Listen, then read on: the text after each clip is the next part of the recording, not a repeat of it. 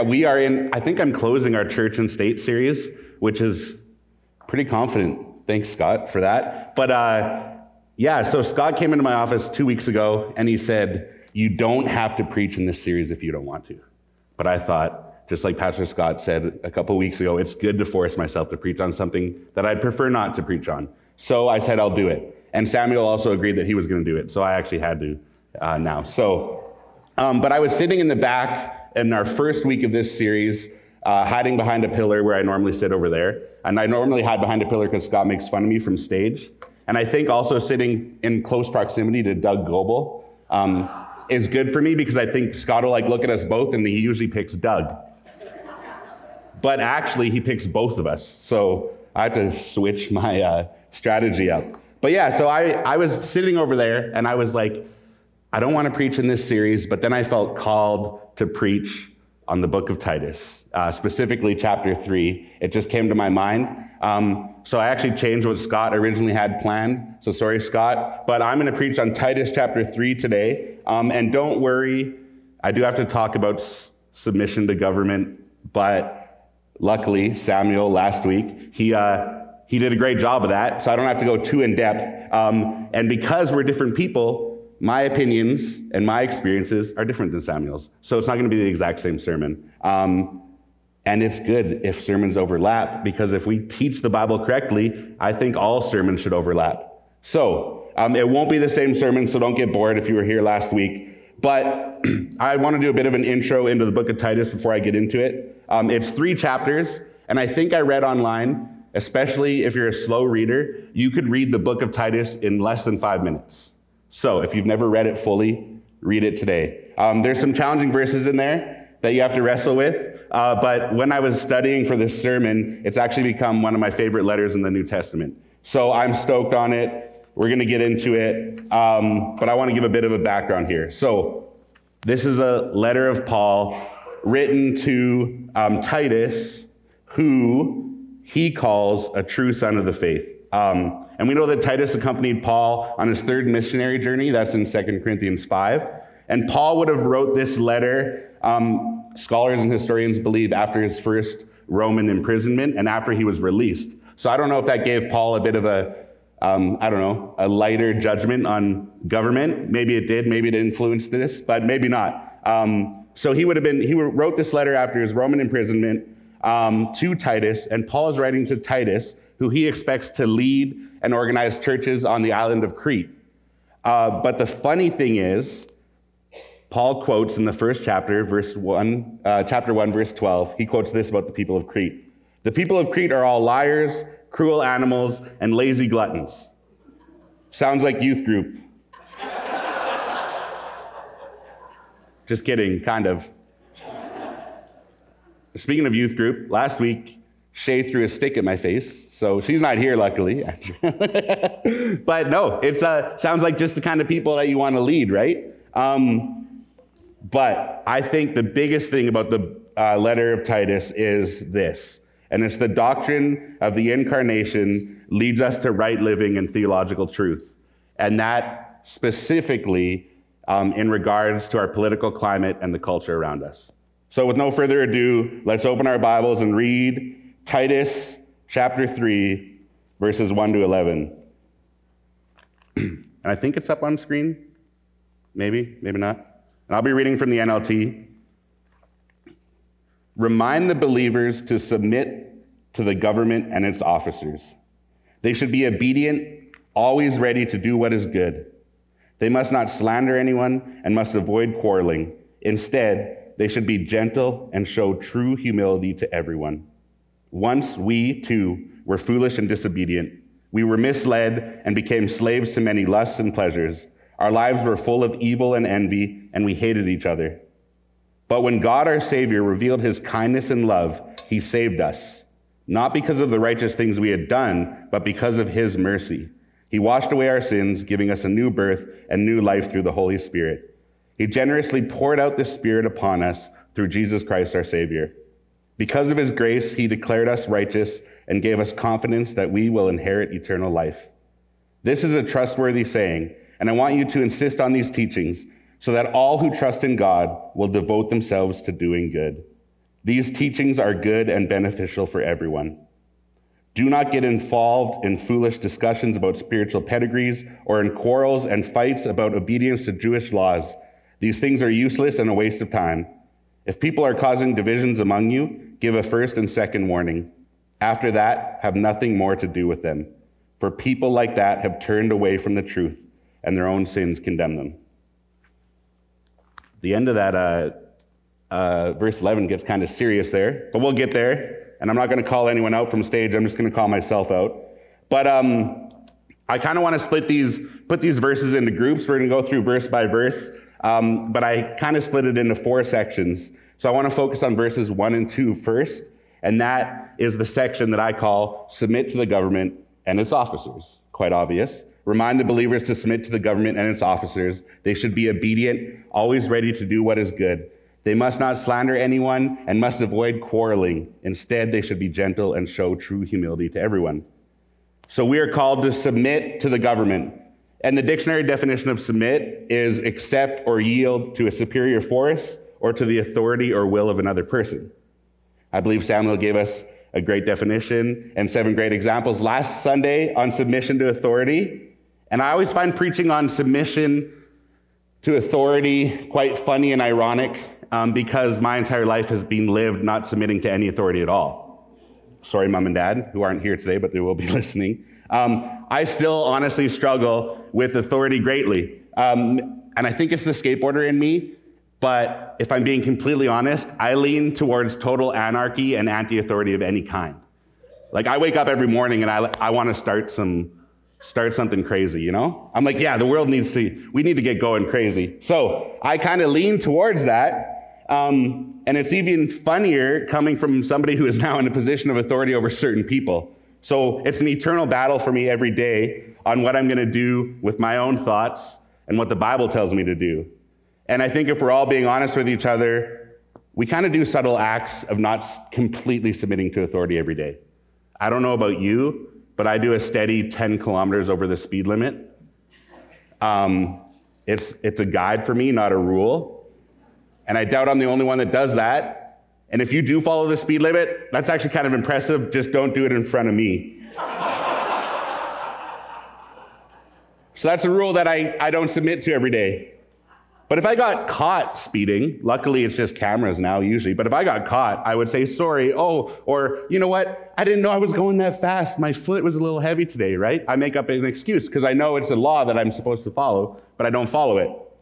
Um, and going even further, living downtown kind of causes me even more gray, gray areas when it comes to the law. And the funny thing about living downtown is you can always tell if somebody's like just visiting downtown for the day or if they live there. Because if you live there, you and you're at a red light waiting to cross the street, if there's no cars coming, you cross or you jaywalk. But people that like are visiting downtown, they're waiting for the green light, and we're always just like, come on, man, like there's no cars there. Like walk. And cops don't really care. They don't care about that at all. But the one thing that they do care about greatly is if you go through the same red light on your bicycle. So I ride my bicycle a lot. I used to do it for a job. And I uh, run red lights very often because the way I see it is it's a dumb law. And if there's no cars coming, the only safety I'm putting at risk is my own, but there's no cars coming, so I can go through the red light. So the other day, more recently than I would like to admit, last week, we, me and my friend, both confident in our bicycle riding ability, both very um, confident in our understanding of how downtown works. Um, we were headed to a destination and we are coming up to a light. It's a one way street, it's red, no cars coming. We go through it. What we didn't realize is there's two bicycle cops um, on the right side. They weren't on their bikes, lucky for us, but they they yell at us. They're like, hey, stop. And without actually saying words to each other, my friend and I looked at each other, and he went left and I went right. I went through an alley. I don't know where he went. We were just like, we'll just see you at the destination. But there's no way I am stopping at a red light and getting a ticket for a law that I don't agree with. So by the time the bicycle cops got on their bikes, I don't know where, they were far behind, but we, we disobeyed the law. I did not submit to authority. And I don't think many of us actually always fully do commit to authority. So, what do we do with all this then? The Bible tells us to, and that's a good question, and I don't know. So, let's just go for lunch. Sermon done. No. Honestly, though, it's hard. Because how do you truly submit to a government? And then it gets even harder because how do you submit to a government that you don't agree with? Um, or how do you submit to one that you believe is truly doing more harm than good? And we even have examples in the Bible of Paul, who wrote this letter, not fully submitting to authority. So in Acts chapter 5, verses 40 and 42, they tell Paul, after he'd been beaten, stop preaching the gospel. And he's like, I can't stop preaching the gospel, right? So he's not obeying government in that situation. So it's kind of weird because he's telling us to obey the government, but then there's a bit of gray area for Paul too. Um, and his is in regards to preaching and spreading the gospel. So maybe I should change my gray areas and just when it comes in line with preaching the gospel, maybe that's where I wrestle with it. So I believe we are called to follow God's authority first and foremost. But that can be a dangerous thing because we all have different opinions on what God wants. Um, and just like Scott alluded to a couple weeks ago, we are citizens of God's kingdom, I think, first, and our earthly kingdom second. But that's why I believe that the second half of verse 1 and verse 2 are so important because we are told to submit to the government and authorities because we're called to be obedient. But I think even greater than that, we're called to always be ready to do good. So there's a reason why we submit to the government, and it's because we have to live lives where we are ready to do good in our world. What does the Christian life lead us towards? Doing good. And what does doing good look like in this instance? Well, Paul says it's not talking bad about anyone, even people we truly don't like, we think are evil, we don't agree with. We are called to this type of kindness and love. And in the previous chapter, Paul writes in Titus 2:14, uh, speaking on Jesus, he gave his life to free us from every kind of sin, to cleanse us, and to make us his very own people, totally committed to doing good deeds totally committed to doing good deeds. I think this is a truly distinct Christian kindness because I talk bad about people all the time, especially behind their back, right? It's easy. I post stuff on, well, actually, I don't use Facebook because I'm too young for that, luckily. But, you know, I've posted some uh, Instagram stories about people I don't like, don't agree with, you know, and it's easy. But here, Paul's telling us don't slander anyone, don't speak ill of anyone. And I don't know many people that would truly do that. That's a truly distinct Christian kindness. That's how Jesus lived, and that's how he calls us to live. And that's what's so crazy about the Bible. We say we're followers of Jesus, but if we actually follow Jesus, um, our lives would look very different. Um, and that's what's scary about following Jesus, is he calls us to a way of life that is so countercultural to what we grow up in and what we live in and everything. So if you hear one thing from my sermon today, and my uh, preaching professor in Bible college told me this. He said, 99% of people are going to remember only one thing from your sermon. So just repeat the one thing you want them to remember 50 times. So, no matter what political climate we find ourselves in, always be ready to do whatever good you can to those around you. Do good. Be committed to doing good. Always be ready to do good. Do good, do good, do good. That's literally my whole sermon. I could end right now, but I'm going to keep talking because I like the sound of my own voice. So, the Christian life is not meant to be passive. We are called to be the hands and feet of Jesus. Um, and I have this kind of new obsession and curiosity. I grew up in Calgary, Alberta. I've been in Western Canada most of my life, well, all of my life, other than when I travel, I guess. I've been in Western Canada all of my life. And I had this um, obsession and curiosity with Eastern Orthodoxy recently. So I'm reading an introduction to Eastern Orthodoxy by an author um, named Timothy Ware. And the one thing that I found really cool are these two quotes I came across recently that have stuck with me on how the church is supposed to do good and how historically, um, specifically in the realm of Eastern Orthodox Church, how they have done good in the past. So I'm only going to say, I don't know if we have the quotes, but there's one by Prince Vladimir, and I'm only going to say his first name because I'll mess up the last name. But he says this Above all things, forget not the poor and support them to the extent of your means. give to the orphan, protect the widow, and permit the mighty to destroy no man. And then St. Joseph, or the followers of St. Joseph, used to say this the riches of the church are the riches of the poor. Um, and I think those are two kind of revolutionary, um, even in today's age, ways of thinking. I think that's how the early church in the book of Acts acted, and that's how the church in history has acted at certain times. Um, and I think it's how we are called to act. Um, we're called to do good. And how do we do good in the culture around us um, and where we live specifically? Uh, but for me, this raises the question at what point does our submission actually cause harm to the vulnerable and marginalized? Um, and I think that's an honest question that we have to wrestle with. We can find times all throughout history, we can find times right now where people have had to step up and challenge authority to do good. I mean, one that comes to mind right now, there's probably a better example, but Dietrich Bonhoeffer comes to mind. Um, we could have a whole list of names. So, what point does our obedience to God supersede our obedience to earthly authorities? Um, and I'm not really entirely sure when that happens, but I think it's when um, things are running opposite to God's kingdom and authority and what He calls us to do. I believe that's what we're called to follow first, and I believe we are called to do good. So when we see good not happening, good not happening, is that a sentence? When we see bad things happening, let's do good. Let's step up as the church and do good in our community. Um, that's what we're called to do. So that was my first section, submitting to authority. Um, now, don't worry, the last three are much quicker than that. But uh, the second section, uh, remember what you used to be. So this is verse three. Once we too were foolish and disobedient. We were misled and became slaves to many lusts and pleasures. Our lives were full of evil and envy, and we hated each other. And I think Paul instructs Titus to remind them of the first two verses first, um, because this third verse makes a lot more sense. Because once we were a fallen people, and I think we need constant reminding of staying in our lane in the Lord. We have no right to speak evil of anyone because we were once evil.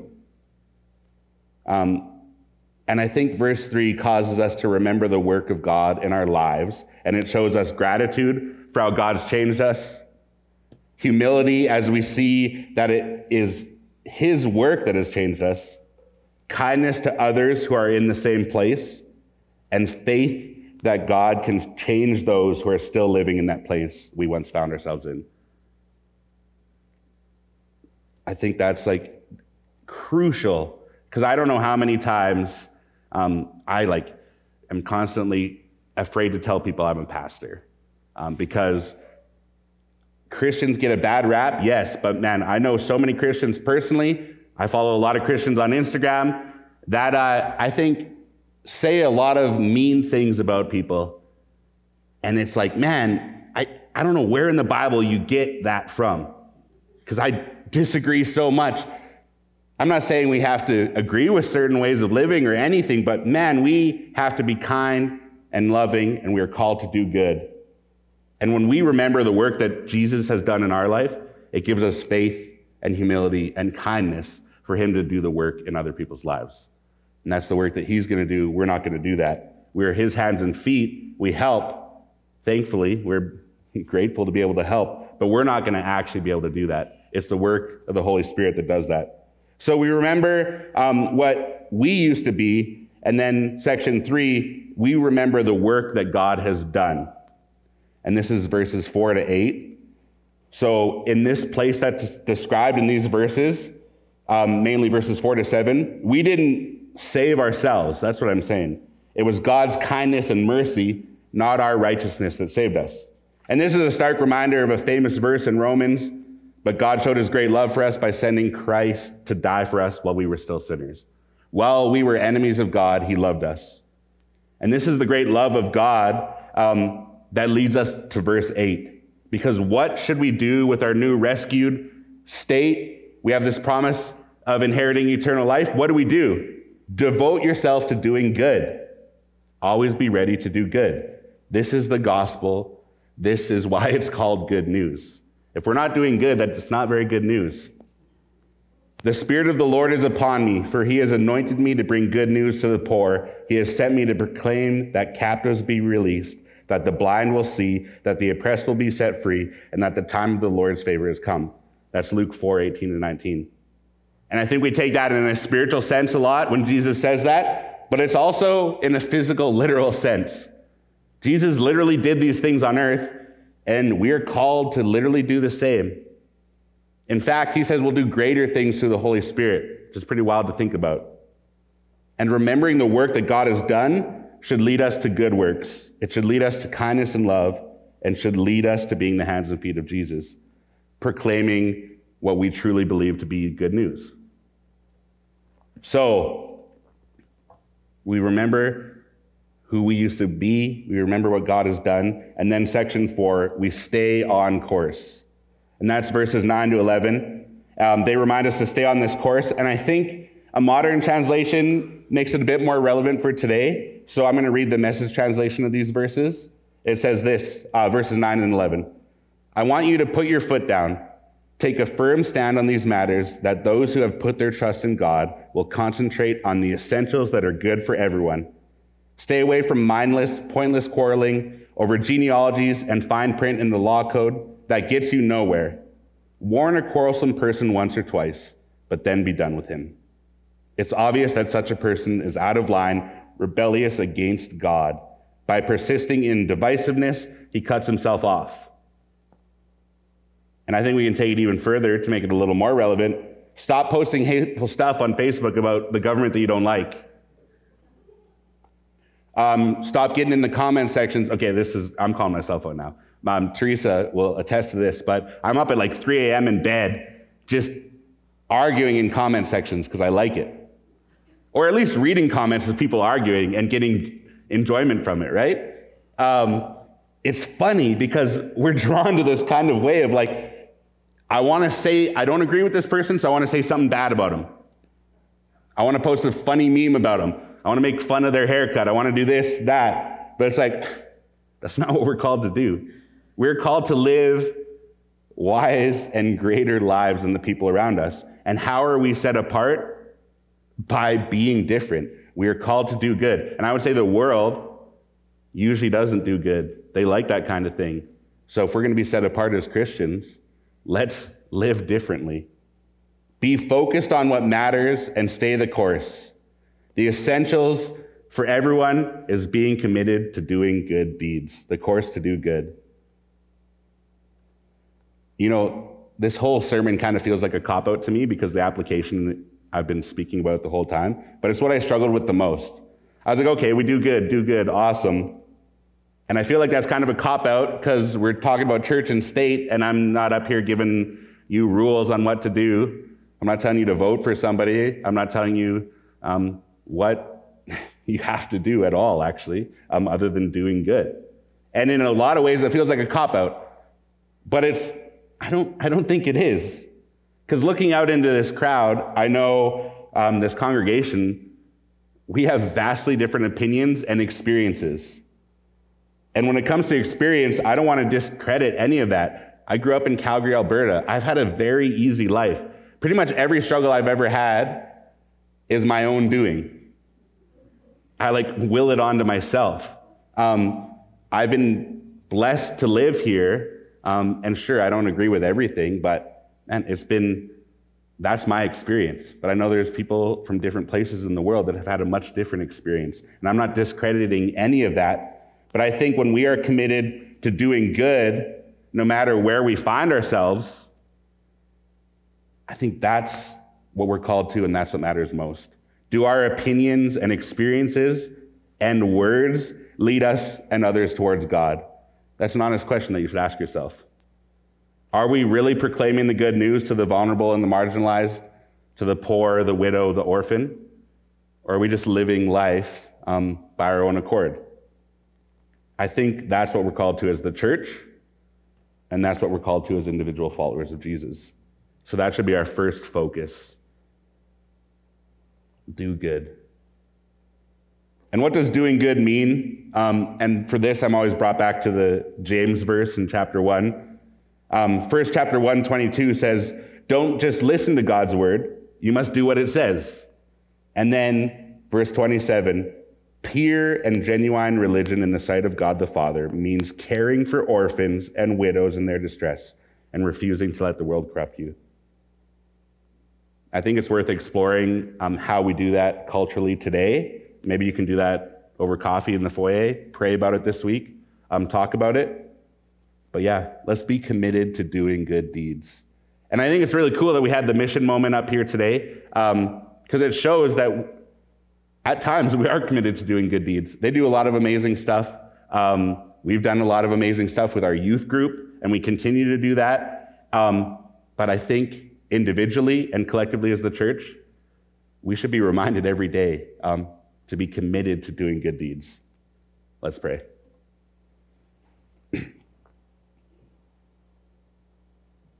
Dear Heavenly Father, Lord, we thank you. Lord, we thank you that you sent your Son um, to be a man on this earth, uh, to live and show us how to live, um, to die and rise again, um, to give us eternal life. And Lord, we have inherited eternal life, um, but we are called to a way of living while we are here on this earth. No matter where we find ourselves, Lord, politically, culturally, I pray that, that you would encourage us and remind us of ways um, in our communities, um, with our friends, acquaintances, strangers, ways that we could do good, Lord, um, today, this week, and honestly for the rest of our lives. So, Lord, I pray, yeah, I, I pray that we would just be encouraged to love those that you love and to be your hands and feet. We pray this in your name. Amen.